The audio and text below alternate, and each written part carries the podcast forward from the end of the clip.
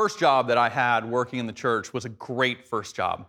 As many of you know, I was hired through a church in Atlanta while I was in seminary to work with college students, but this job allowed me a lot of freedom to try some different things, including teaching and preaching. I still remember the first time that I was invited to preach at our main traditional uh, 11 o'clock worship service. Now, the thing that was happening in there is that I had been teaching in Sunday school classes and in this Monday night ministry for college students, and my uh, early style of preaching had evolved from using a manuscript to not using a manuscript. Um, but I was still very early on in that process, and I was nervous when I was invited to preach at the main service about whether I should use a manuscript or not because I didn't want to mess everything up. I talked to the senior pastor about it, who was a wonderful guy who had actually been a part of encouraging me to try uh, preaching without notes. And, um, uh, and he, I said, you know, maybe this isn't the occasion to, to do it because I've only done it in like small settings before. And he said, no, no, no, this is the, the right time. You're called to this. You should do it. So I was really nervous that morning. And what I knew is, is that the beginning of the sermon was really important, that if I could get going, there was a good chance things were going to be okay. So I really had practiced those opening sentences uh, to, to, to get everything moving in the right direction. As the service began, I was thinking about the sermon. I was practicing those opening lines. I was trying to make certain in my head that I was ready to go. And as the sermon was supposed to begin, the scripture was read right before the sermon. And the scripture was read by uh, an individual who was an elder in the church. Now, the passage I was preaching on was from Joshua chapter 2. And I think he saw the J and just uh, went with it and stood up and said that the scripture reading for today, as Thomas is going to be preaching is on Judges chapter 2. And I was so in my head about my opening lines that I kind of heard it, but I didn't really compute. But he started reading this random passage from Judges chapter 2, and I froze, going, My sermon is based on jumping straight in to lines that he's not reading. And so I leaned over to the senior pastor who was sitting in the chancel next to me. And it's awkward to do because, like here at Covenant, the whole congregation's looking at you, so you can't subtly talk. But I leaned over to, to Scott, the senior pastor. I said, Scott. And he leaned back, he goes, What? I said, He's reading the wrong passage. He said, What? I said, He's, I'm not preaching on that. What do I do? He goes, Ah, you're not having notes anyway. I'll give you five bucks to preach on that one instead. And then he winked at me. It was actually the perfect response of what I needed. Because it taught me a lot about, well, not just what a sermon is, but what ministry is and what life is often like. The wink was, uh, in my world, kind of going, You got this. You're called to this. This call is real, but it's not neat and tidy. The path of what the call is going to look like isn't what you pictured in your head. He kept saying to me in the week leading up to it, without using notes, this isn't a performance. Remember, this isn't a performance. If you mess up, it's okay. It's not a performance. You're not performing for anybody. This is you as a part of a community with certain gifts. The community is asking you to use your gifts. And so I stood up, my opening lines completely useless. And I said, Man, that's a great scripture passage from Judges chapter 2. Another great scripture passage is Joshua chapter 2. And I'm going to read that now, and then we'll get going. You think about it, this is true of life. We have certain callings in our life, but then the path of getting there finds is winding and confusing, and at times it looks like what we thought our call would look like, and at times it looks really different. I mean, uh, uh, take, take parenting, for example. This call that we have to be stewards of these lives that God has given to us as, moms and as dads, but there's no instruction manual with it. You just kind of launch into it, trusting in God to provide and trusting that you're going to be able to figure it out and do your best, and trust that there's going to be grace for the moments that you make mistakes. This is true of the promise that we've made this morning in worship for Hannah Ross saying that God's claim is upon her life. We see this call upon her life. But how is she going to move from this day to her baptism to the day when she professes her own faith? We don't quite know. We don't know how the path's going to move. At times it's going to look like what we think. At times it might look really differently. And the thing is is that when the path starts looking differently, the key is not to doubt the call. That was the beauty of what Scott was saying is that, is that yeah, it's going to look different, but the call's still there. You got this. It's not a performance. This is true in marriage. Every wedding that I have the blessing of being a part of and doing, you're aware of the fact when that couple looks at each other and says, for better or for worse, in sickness and in health, for richer or poorer, till death do us part, they don't really know the details of what they're promising, but they're called to it. And then it's like, whatever this path looks like, in the times where it looks like what we think it's going to look like, and the times where it feels like we are journeying in the dark, that we will follow and trust the call of God and the promises that we make in this moment.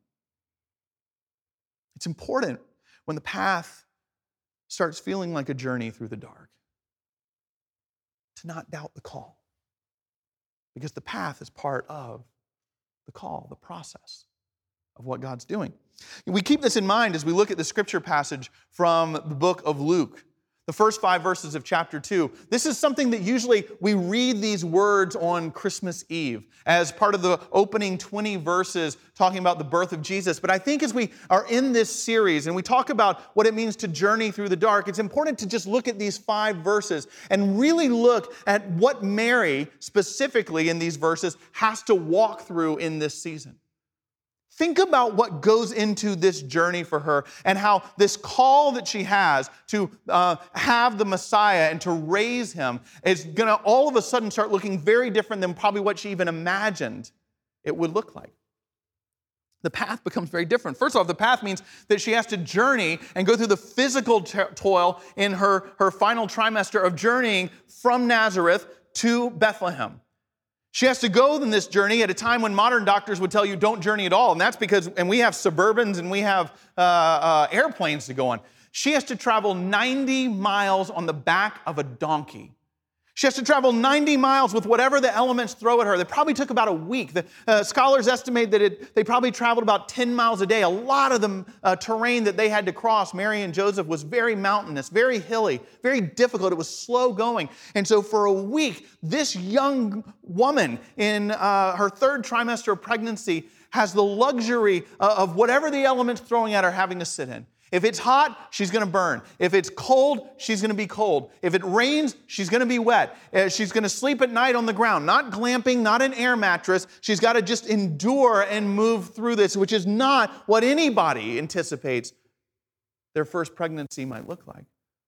She has to journey away from the community that she knows in Nazareth.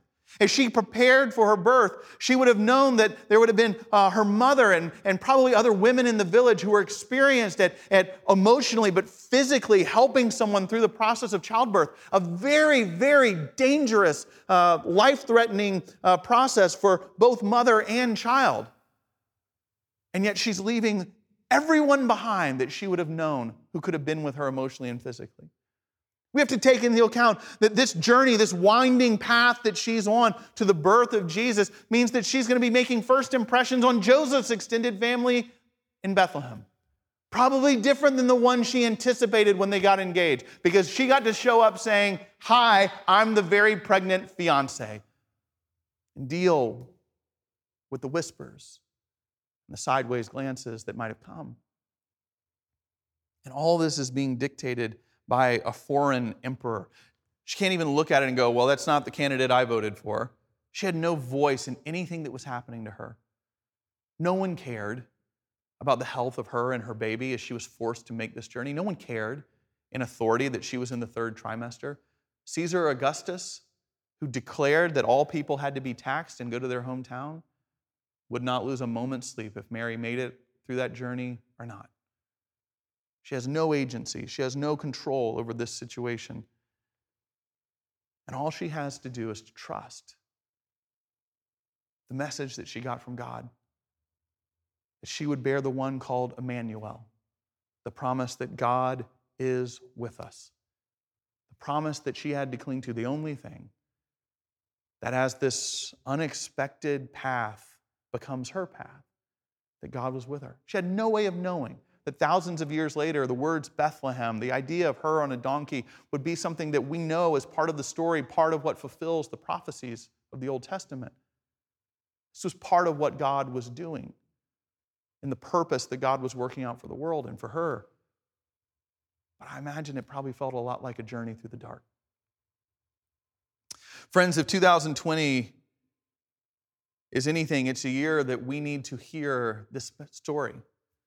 We need to hear this idea that God's purpose is being worked out in our lives and being worked out in the world. And sometimes the ways that that is being worked out feels like wandering paths that don't look anything like what we thought the call would be.